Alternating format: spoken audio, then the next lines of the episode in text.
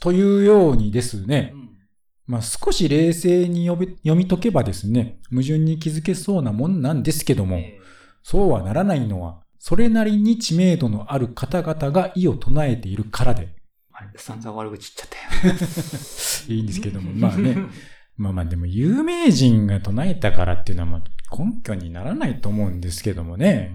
まあちょっと代表的なところを年代順に行きますと、えー、福沢諭吉さん。ゆきちゃん。で、小説家の芥川龍之介さん。もう、龍さん。で、同じく小説家の池澤夏樹さん。ちょっとこの人は知らないかもしれないです。はい。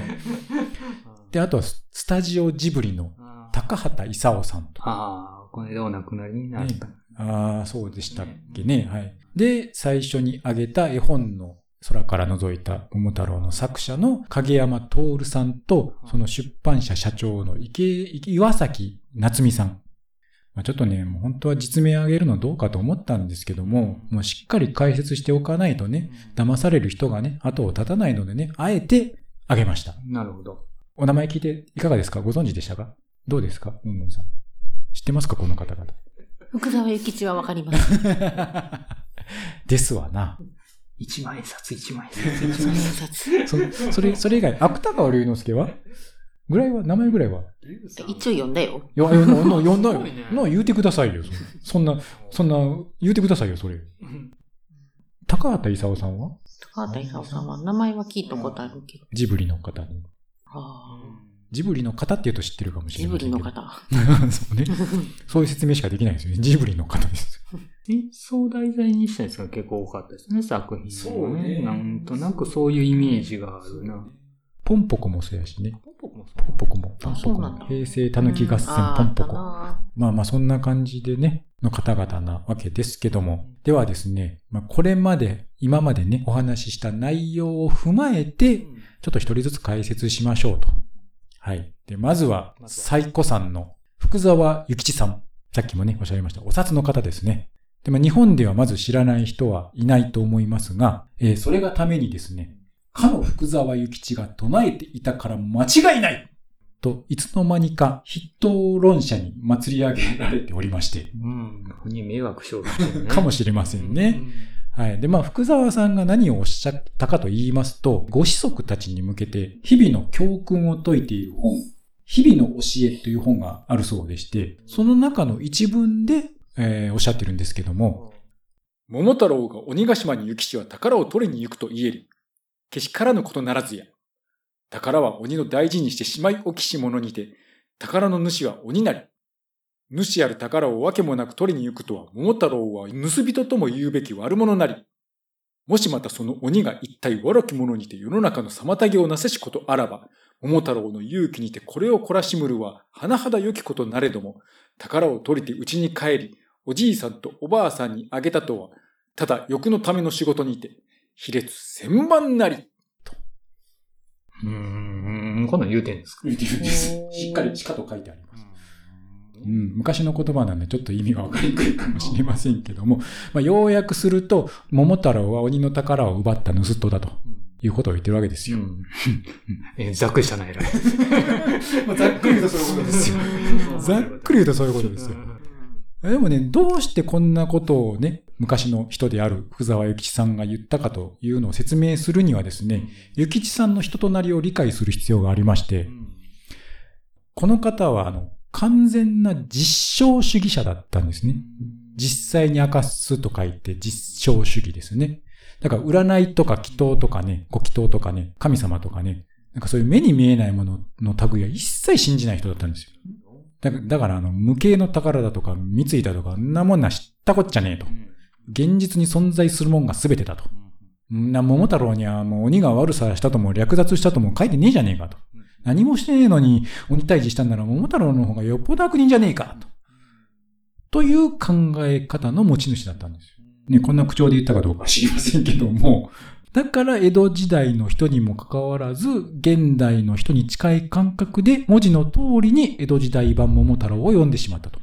じゃあなぜ諭吉さんがそんなことになってしまったのかと言いますと、まあ有名な話ですけども、いち早く西洋文化を学んだ方だったからです。ね、ご存知の方もご存知だと思いますけども。あの、当時はあの、身分とか門閥とかね、そういうものがありまして、どれだけ優秀な人でも生まれた家によってつける位が決まっていたとされています。で、もうこの身分制度も現実にはどの程度厳しかったかっていうのはちょっと意見がね、分かれるところではあるんですけども、ただ実際にあの福沢家っていうのは下級武士でしたので、あの、相当悔しい思いをしたっていうのは伝わっております。だそれゆえですね、当時の主流であった思想、まあ、儒教とかですね、まあ、その時代ですから朱子学とかもね、あったのかな。だこれらを極端に嫌っていたと。うん。まあただ一説によると、その学問そのものではなくて、そういったものを元にされたその制度ですね。さっきの身分制度、門閥制度みたいなね。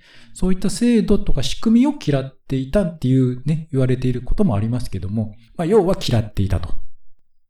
そんなことで、ゆきっさん、桃太郎も現実的、物理的な解釈でしか見なかった。見れなかったのか見なかったのかはちょっとわかりません。要は見なかったと。だから無形の宝だとか、鬼は山賊、盗賊の例えだとか、もう説法して回った話だとか、もうなんてことは一切無視ですよ。でも、あの、理解できしなかったのかできなかったのかちょっと微妙なんですけども、この方の経歴とか足跡を見ると、実は理解していたんじゃないかと思う説もありまして、だからいろいろ分かった上で子供たちにですね、子供たちへの教えですからね、あの物語の上ではこうだけど、現実界で同じことをしちゃいけませんよという意味だったのかもしれません。福沢家家訓みたいなものですし、福沢諭吉さん自身、平和主義者な方で、あの、非常に暴力を嫌ってた方なんですね。そういうのもありまして、僕らでも子供の頃にね、ライダーを例えに、あくまであれはテレビの中の話やからなと。現実に人殴ってあかんよというような近いことはね、言われましたから、もうそれに近いものだったんじゃないかなと。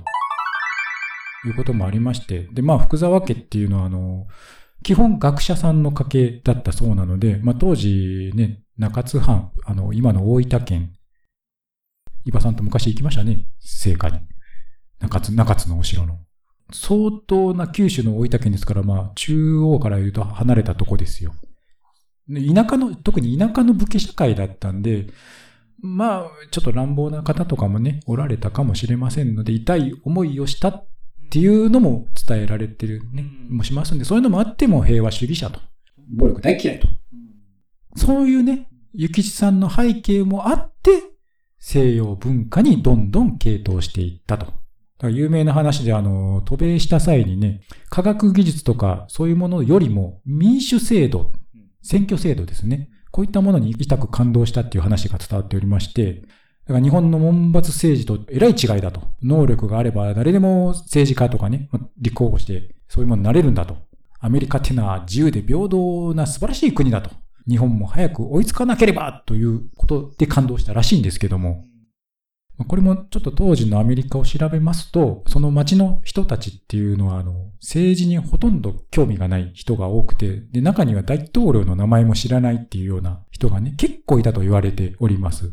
まあ言われてるんで本当かどうかちょっとわかりませんけども、ただそういった人たちが投票する選挙って、ちょっとね、気持ちはわかるんですけども、それまでのゆきさんの境遇を鑑みたらわかりますし、あの、平等に機会があるっていうのは素晴らしいことだと思うんですけども、手放しで喜んでしまうと素人が素人に政治をしてしまうっていう可能性がね、高くてですね、もうこの前の選挙でもね、ちょっと、うーん、どうなんだっていうことがね、どうですか、イバさん。まあ、いわゆる集具政治って言われてる類のものに、まあ、なりかねないですようーね。ん、ね。だからまあ、まあ気持ちはわかるし、いいところはもちろんあるんだけども、ちょっとね、そういうのが。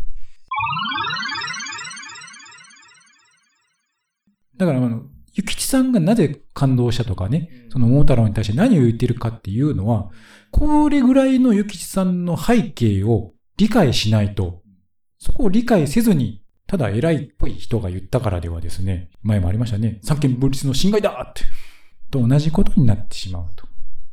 最近多いですよね。もうどっかの有名 YouTuber が言ったからみたいな。YouTuber 言っちゃった。俺今言わないようにしたんだよね。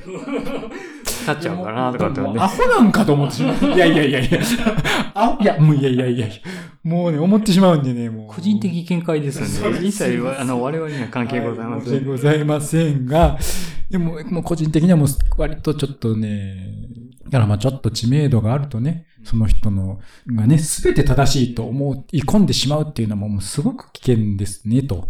だからまあいいところはいいで、悪いところは悪いで、全部悪いともいいとも言いませんけども、しっかり見極めないと、もう前回の響さんみたいに騙されてしまいますよと。そう。これがやっぱり一番怖いよね。と怖い。ゆきさんのね、その感動し持ってこようとした気持ちはわかるんですよ。当時の考えればね。だから、福沢諭吉さんが言ってる、その鬼役みたいなのが正しいっていう風な論、あれにはならないんだけど、それをそのまんま、あの人言ってたから、みたいな。どっかの YouTuber が言ってたから、そうそうそうそう。おいって話選挙入れようとちゃうって。だからなんやねんっていうね。ね。まあ、そういうことがありまして気をつけてくださいねと。はい。まずちょっと筆頭論者で挙げられてしまっているので、本人もいい迷惑だと思いますけども。お前ね、お前ね、子供に言うただけやんね、それ正しい言われても永遠になってると思いますね。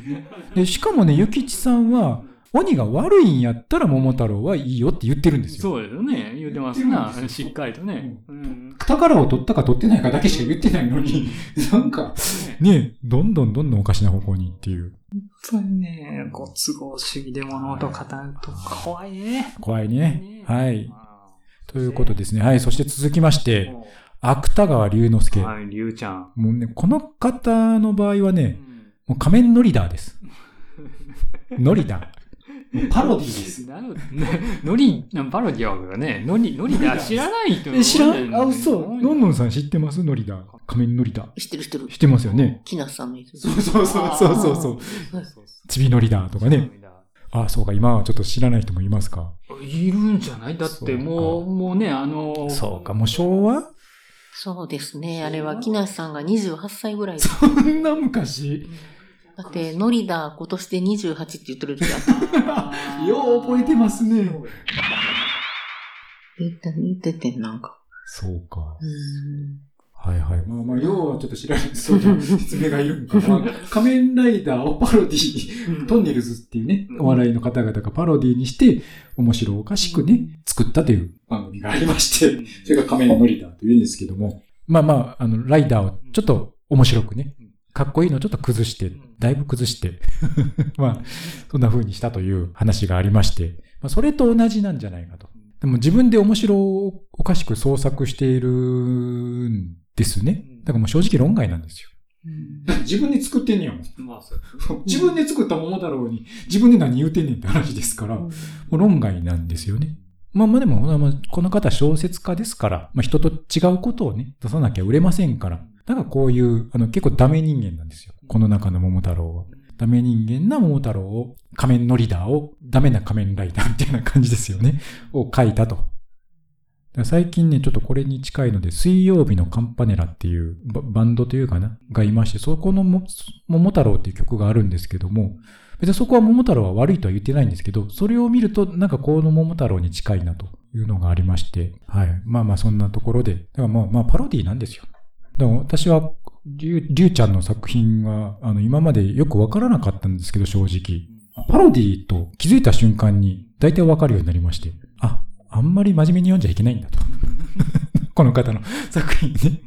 まあまあ、そもそも皮肉屋さんで有名でしたからね、この方ね。なんかもう、もう真面目に聞いちゃいけませんよと。この方の場合は。はい。教科書に載っているそうですけども。教科書教科書になったと思うんだけど。ありありました。確かにありました。でもあんまり真面目に読んじゃいけません、あれも。というところで。続きまして。続きまして、はい。さらにここからがちょっと厄介です。3番。はい。3番からが非常に悪意を感じます。もう少し注意をして聞いてください。で、まずはその先ほど申しました池澤夏樹さんと高畑勲さん。で、まあ、この二人の記事はちょっと関連してますので、ちょっと続けてまいりますね。で、まずは池澤さんからです。1989年のエッセイ、狩猟民の心、狩猟民族ですね。の心っていうのものの一文で、桃太郎は一方的な征伐の話だ。鬼は最初から鬼と規定されているのであって、桃太郎一族に害をなしたるわけではない。しかも桃太郎と一緒に行くのは友人でも同志でもなくて、きびだんごという怪しげな給料で雇われた傭兵なのだ。かっこ略。彼らは鬼ヶ島を攻撃し、征服し、略奪して戻る。この話には侵略戦争の思想以外のものは何もない。頭おかしい人ですか？まあまあそうなんですけどね。で、でですね。でですね。そしてですね。この一文がですね、平成10年、10年度から14年度までの高校の教科書、国語1に。採用されたそうで。これをっていうどうかと、私は、私はもうそう思うんですけども、やはり、やはり反対意見も結構多かったようであ、よかった。まともじゃないみんな。そうなんですよただ、その反論を受けてのコラム、うん桃太郎と教科書、知的な反抗精神って、っていうコラムの中の一文でですね、教育というのは生徒の頭に感性の思想を注入することではない。一つのテーマに対していかに異論を立てるか。知的な反抗精神を養うのが教育の本気だ。僕の桃太郎論を読んだ生徒が反発してくれればくれるだけ、僕は嬉しい。はあ、と、はあというのなんですが、で、それを受けて高畑さんの記事でございますが、池澤さんが反省する必要はないと私は思います。なぜなら、桃太郎は攻めてきたり、人さらいや略奪に来たりする連中を土地の人が撃退する話ではなく、日本一の旗を掲げ、陣羽織に鉢巻きという重装をして、懲らしめに鬼ヶ島に赴くわけです。このような昔話は世界的に見てもおそらく稀有なものではないでしょうか。しかも日本でも桃太郎以外にはそんな民話、昔話はなく、伝説として大江山の主天童寺の話があるだけです。かっこ中略。もともと桃太郎はもう明治初年から極めて侵略的な物語だったことを忘れるわけにはいきません。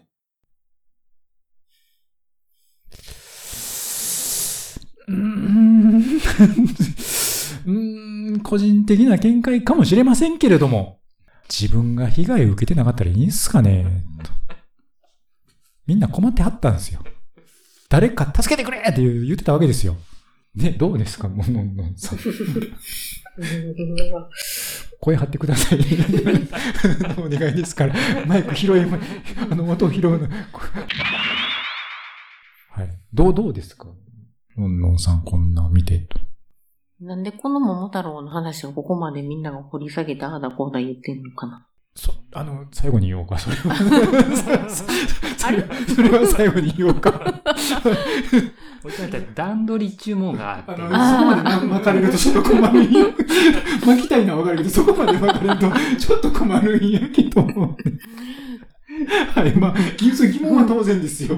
そこ巻かれるとちょっと困るんやけど、あの、段取りというものが一応あってですね。はいまあまあまあ、そういうわけでですよう。んあの、ねまあ、もう昔からですよ。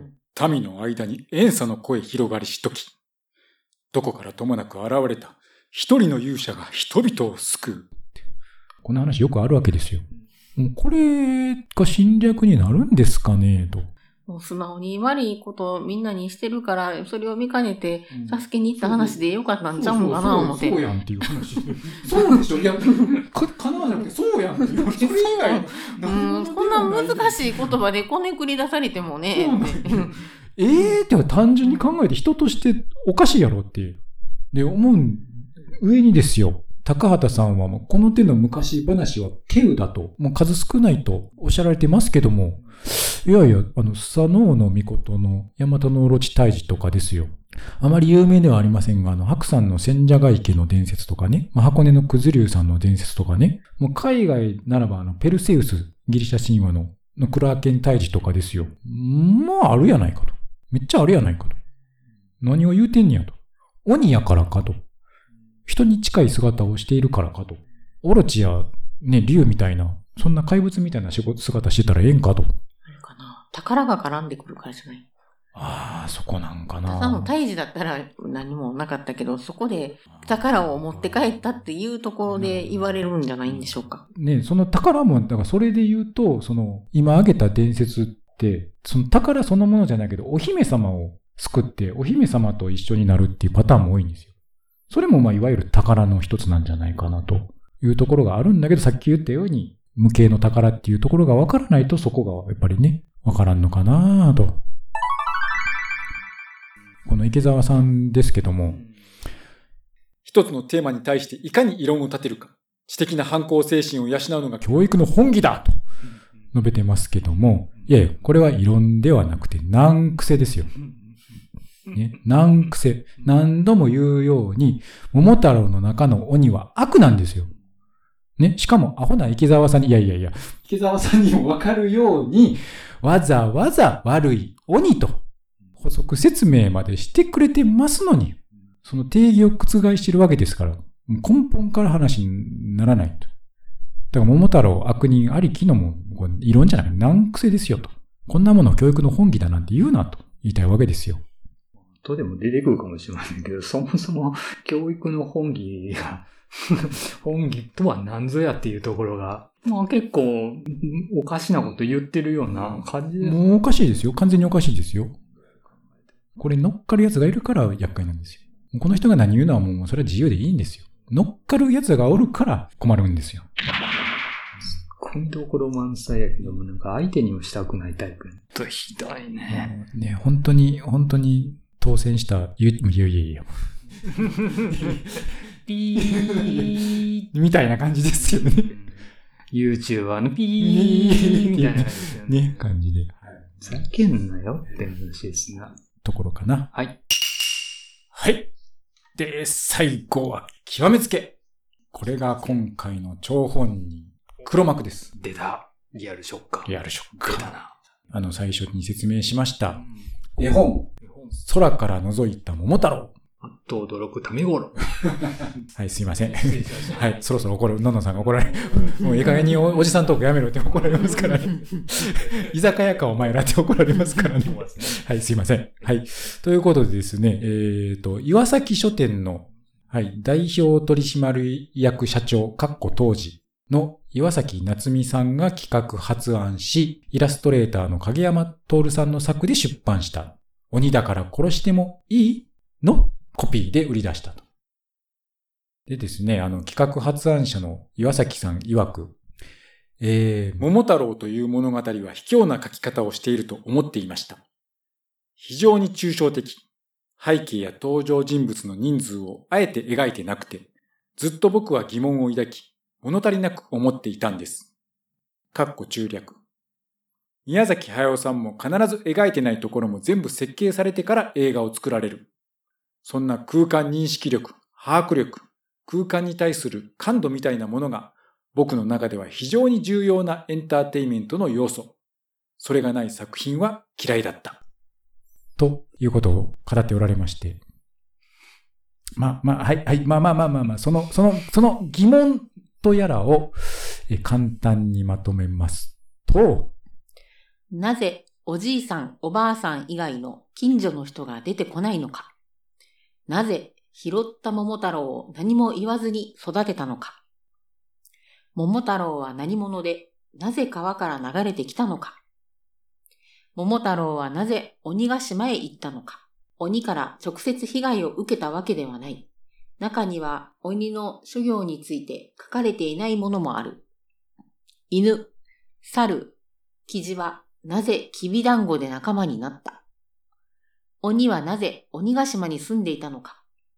降参した鬼の大将以外はどうなったのか。殺されたのか。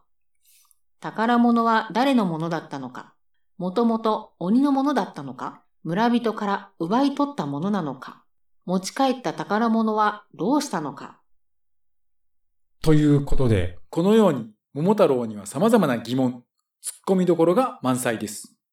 かっこ中略。そのため、この絵本、空から覗いた桃太郎では、そんな桃太郎をあえて良くも悪くも描いてません。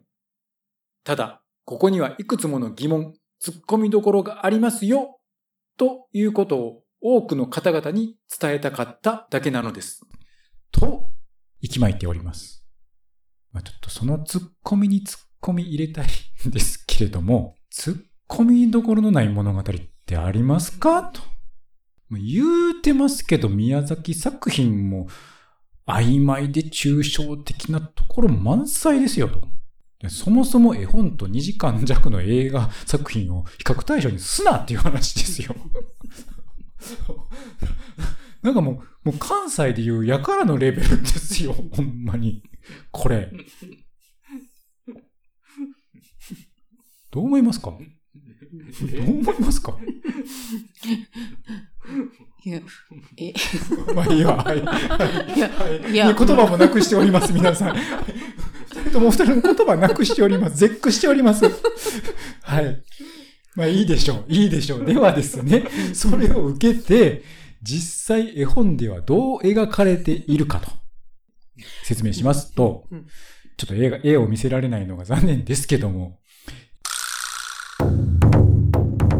周囲に民家もなく、広大な土地を所有している裕福なおじいさんとおばあさんは、桃から生まれた桃太郎を経済的余裕があるので喜んで育てました。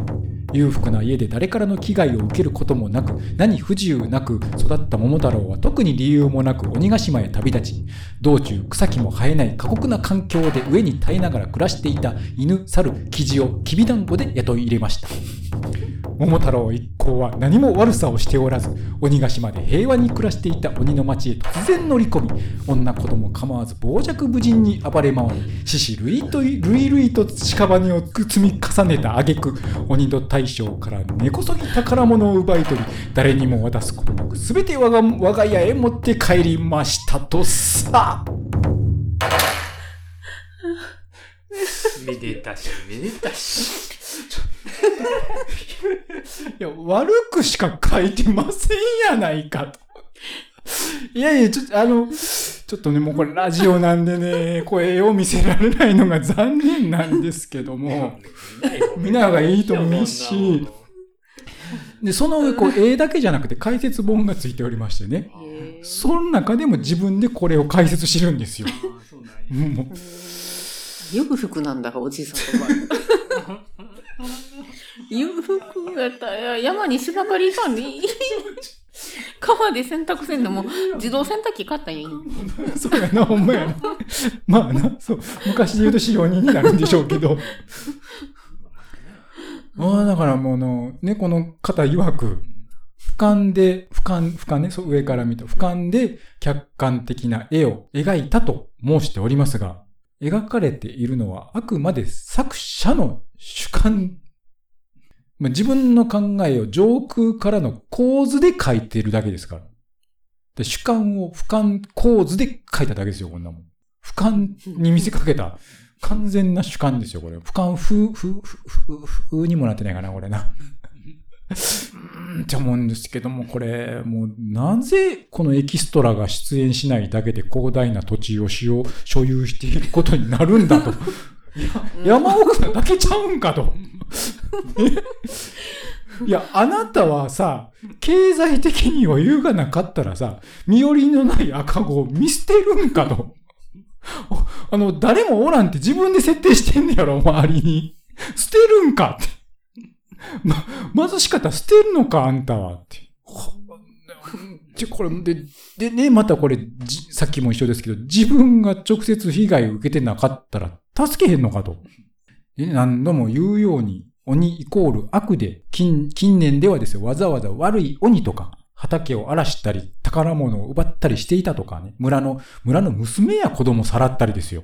さらったらあかんやろって話ですけど、っていうね、まあ、アホな、まあ、いやいや、あなたでもわかるように足してくれてますねやんかと。みんな困ってましてんと。なんで言ったちゃうじゃん困ってましてんと。で、で犬猿記事も生 生活に植えてたんか。だからきびだんごで雇われたってさ。まあまあ、よしんばそうやとしましょうよ。じゃあなんでそんな過酷な環境で暮らさなあかあかんようになったんやと。鬼の被害にあったんちゃうんかと。ね、もしそうならですよ。ちゃうんかと。うんでですよ、まあ人里、人里離れた偏僻な島に鬼たちがね、住んでいたから、迫害によって追いやられてって言うんですよ。本当の悪なら土地も奪うだろうと。いや、隠れ家っていう言葉知らんかなと。街のど真ん中で隠れば、隠れ家ならんやろって。で、そんな大軍団やったらもうとっくに鬼の国ですわ。そんな奪い取れるような大軍団やったもうもう人間おりませんわ。じゃ逆にさ、その辺境な島ですよ。ね、辺境な島です。そんなお宝、奪い取ったような方どうやって作ったんや、そこで。教えてくれ。教えてくれ、そんなもん。どうやったんや、そんな島で。宝。で、元の、元の持ち主に返さないのか中には役所に届けるべきでよって。あるか？大昔や。いつの時代やって。江戸時代でも大昔の話とてして伝わってんねやからね。そん、そんなそこらに役所あるかいっていう。なんかね、もうちょっと、ちょっとどうよっていう、もう語るのもアホらしいですけども。もうこれボケてますよねって。これボケですよねって。突っ込んだ方がいいんですよね、これってね。言いたくなるんですけど。無視してボケ殺しって言ったのもいいかもしれないね。で本当は、本当は無視してくれたらよかったんですけども、ね、みんながちょっと乗っかっちゃったもんで、しかも突っ込みじゃなくて乗っかっちゃったもんで、本当はスルーしたかったんだけど、こんなもんは。で、しかもですよ、絵だけじゃなくですよ、インタビューの中でですよ、えー最初、鬼たちが近くの村から盗んだ食べ物やご馳走を並べて酒盛りをしている絵を描いたんです。でも、そうすると、鬼が悪役になり、桃太郎が鬼退治に来ることに正当性が生じてしまう。そこで、鬼たちが普段暮らしている様子が見える絵に変えることにしました。あ、あれ、あれ、あれ、あれ、概念、あれ、おかしいなったんかな？俺、ちょっと、どういうことかな？これ。俺がおかしいか？おかしい。お腹が痛い。主観やないか。その特徴、主観やないか。あえて桃太郎の正当性消しとるやないかって。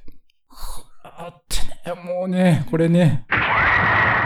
僕はね、これ多分ね、侵略戦争に結びつけたいんやろうなっていう。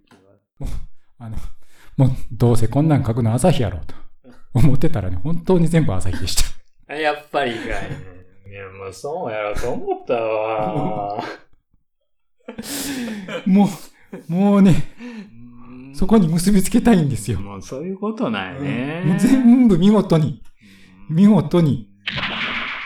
そういう難しいことが絡んでる。そう、絡んでるんだけどさ。うん。だから、だからこそ言わないかんなと。もう、なんやろな、バカすぎてもうどうしようもないな、これ。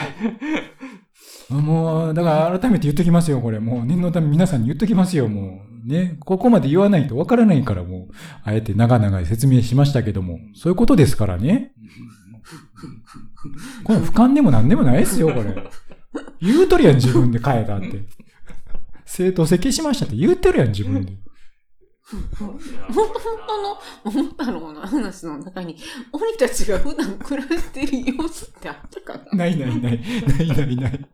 ないないない。これもだから、りゅうちゃんと一緒になっちゃうかなとね。これこそりゅうちゃんと一緒だよな。うん、ねえ、いや、もともとおじいさんは山に芝刈りに、おばあさんは川に洗濯にって、その当時の庶民の普通の暮らしをしているっていうことをちゃんと描写してるのに、どうして裕福になんでも村人全員書かなあかんねんっていう話です。え、絵本や。団地とかじゃあるまいし、そんなすぐ家の近くとかにおらんよね。昔ってそんなご近所っていう距離感じゃないですよね、多分。もうね。そ そもそもさ、この企画のあれで、何？僕の中では非常に重要なエンターテインメントの要素、それがない酒が嫌いだった。いうんや、エンターテインメントじゃないし。違う違う。そんな設計とかないやろって。これ書かれたんこう、ダメよ、何回も言うけど交渉文芸やから。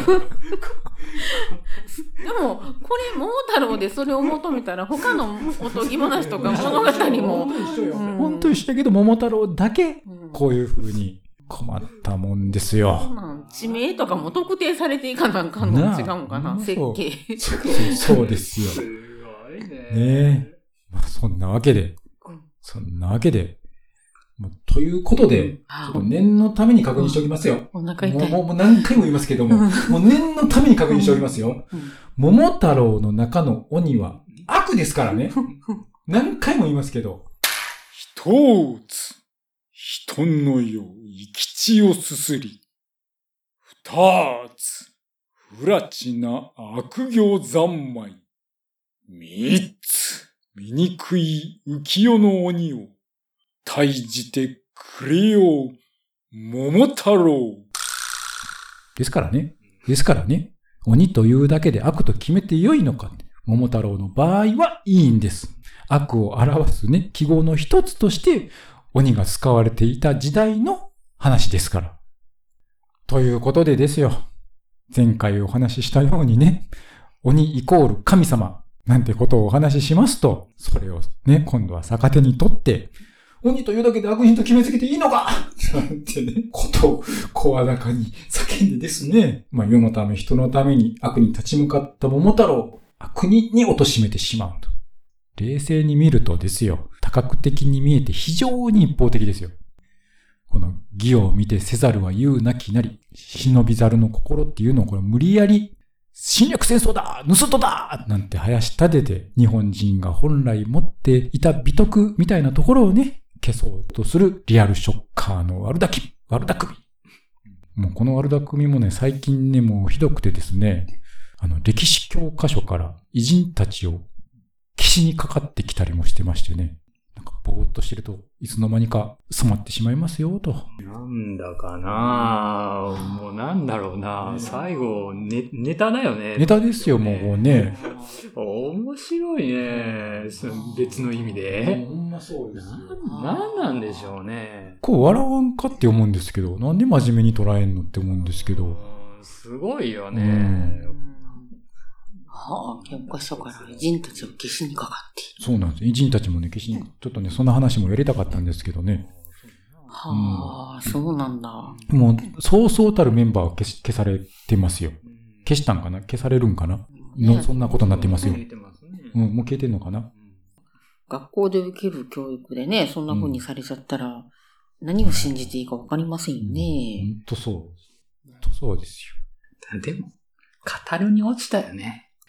普通の理知的な、その、物事の考え方をできる人だったら、もう明らかにおかしいっていうのがわかるから、まあ、これさ、さっきのやつはさ、まあ単純に、単純に桃太郎と鬼をひっくり返しただけやんね。なので結局、これは、あの、リベートのテクニックで、全、全のものを悪とした場合、どうやって論破しますか？とか単純にそのリベートのテクニカル的なところを、こういう方法でや論じますよっていう程度の話であって、ほんでさ、まあ、ちょこう細かいことやけど、どうでもいいんやけど、あの、お、あの、これを、お、お桃太郎を侵略す、その鬼倒しにって侵略戦争って言いたいんだったら、桃太郎帰ってきちゃダメなんですよ。そ、そもそも侵略っていうのは、その鬼を、あの、自分の部下にするか、あの、庶民あれにして、虐げてそこを収めないことには侵略にならないんですよ。だからもう侵略という意味でも、もうはっきり言って、あの、論理破綻してるんだよね、これね。どうでもいいことだけど、もうこんなにまともに受ける必要もないんだけど、もうだからもう、あ、もう、もう、もう語るに落ちたよね。何なんだろう、こいつらはって思うよね。だから、まあ、結局、侵略戦争っていうのにとにかく結びつけたい某新聞会社の、まあ、明らかな、この、まあ、難癖ですわ。おっしゃる通り、もう難癖ですわ、はっきり。しかもね、有名人をね、出してね。もう、ちょっとね、もうなんか有名人の言うことだからと言ってね、いやもう信じんなよって話です。偉人を貶めないでください、はっきり言って。そうなんですよ。ゆきっさんにはゆきっさんなりのそれがあってさ、もう、良い悪いは別にしてさ、あったのにさってそうそうそうそういいうことを語らずにね、表面だけ取って、やっぱり言っちゃダメだよ。切り取っちゃダメですね。切り取っちゃダメ。本当にねおっ。しゃる通り、まあ、それもどっかの新聞記者、あのね、会社、得意ですがね、切り取りね。でもそういうのに騙されないようにちゃんと自分そうで勉強して学んでいかないといけないんですね。そうなんです。素晴らしい。で、私もできないけど。いやいや、そんなことないですよ。素晴らしいですよ。だからこそあえてね。そうです。それがまあ、この知的好奇心ライブの、まあ、良さでもありますよね。いや、ちょっとなんか、また桃太郎に戻っちゃって、はいいいや、昔おばあちゃんが、うちのおばあちゃんが桃太郎の話してた時ね、ちっちゃい時言ったこと今、はっと思い出したんですけど、いや、桃太郎がね、わ悪いとか言われてるけど、桃太郎はね、やっぱその、鬼がね、なんか描写されてなかったとしても、やっぱりたーっと荒らしたり、人が困ることをしてたから、まあ、桃太郎が何とかしたいって言って、犬とか猿とか、なんなんでそんなんなんやろなって確か言ったことあったんですよ、おばあちゃんに。なんでもっと強い人をじゃあ味方にね、一緒に行かなかったのかなって言ったら、みんながもしかしたら、みんなもやっぱ怖すぎて鬼が、やっぱりちょっと行ったら怖いなって言った中を勇気を振り絞ってねって桃太郎さんが立ち上がってね、犬やキジや猿って言ったら、まあ言ったら力のない弱い者たちっていうことで、そんな弱い者たちでも鬼がひどいことしてみんなが困ってるけど、自分たちも役に立ちたいですって言って一緒に力を合わせていこうって言うたんちゃうかって言ったと思うね、おばあちゃん。さあ、素晴らしい。ねそういえばおばあちゃん言うてたの。ええおばあちゃんやな。だからって言って、で、おばあさんはみんなの無事を祈ってねって、これを持って行ってって言っても、それがきびだんごをね、で、みんなでそれを持って、おばあさんの気持ちっていうか、みんなの言うたら、その応援してくれる人の気持ちを持って、頑張っていきましょうって言うて、偉いな、みんなで頑張ってなって言ったと思うね、多分。っこれが正しい解釈ですよ。見事ですよ。て言ってたと思う、おばあちゃんが。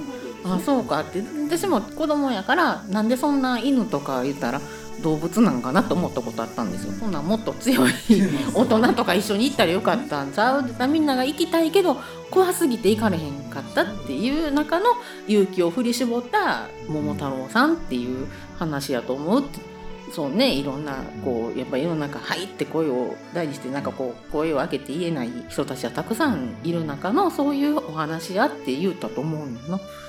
その通りですよ。そう、そう取るのが、いかにしてそう取るのかが本当なはずなんですよ。だからなんかその話をこうやって違う話にすり替えられたらちょっと悲しいなと思う。そうなんですよ。悲しいんですよ。日本人のね、言ったように大和魂の元みたいなものかなとも思うんで、さっきののんのさんがね、おっしゃった、あ悲しい。からこそ、こう挙げたわけで、本当にね、もう、ああ言えばこう言うですよ。ねねまあもうそういえばね、昔ね、ああ言えばなんとかみたいなね、言葉がね、流行りましたけどね。宗教、宗教。おーい、おーい、おーい。今特にあかん。今あかん。特にあかんうん。T とか S とか、なんかいろいろあるからあかんあかんあかん。はい、はい。はい、以上中二病全集中夏田一番燃えろ名台詞祭りでした。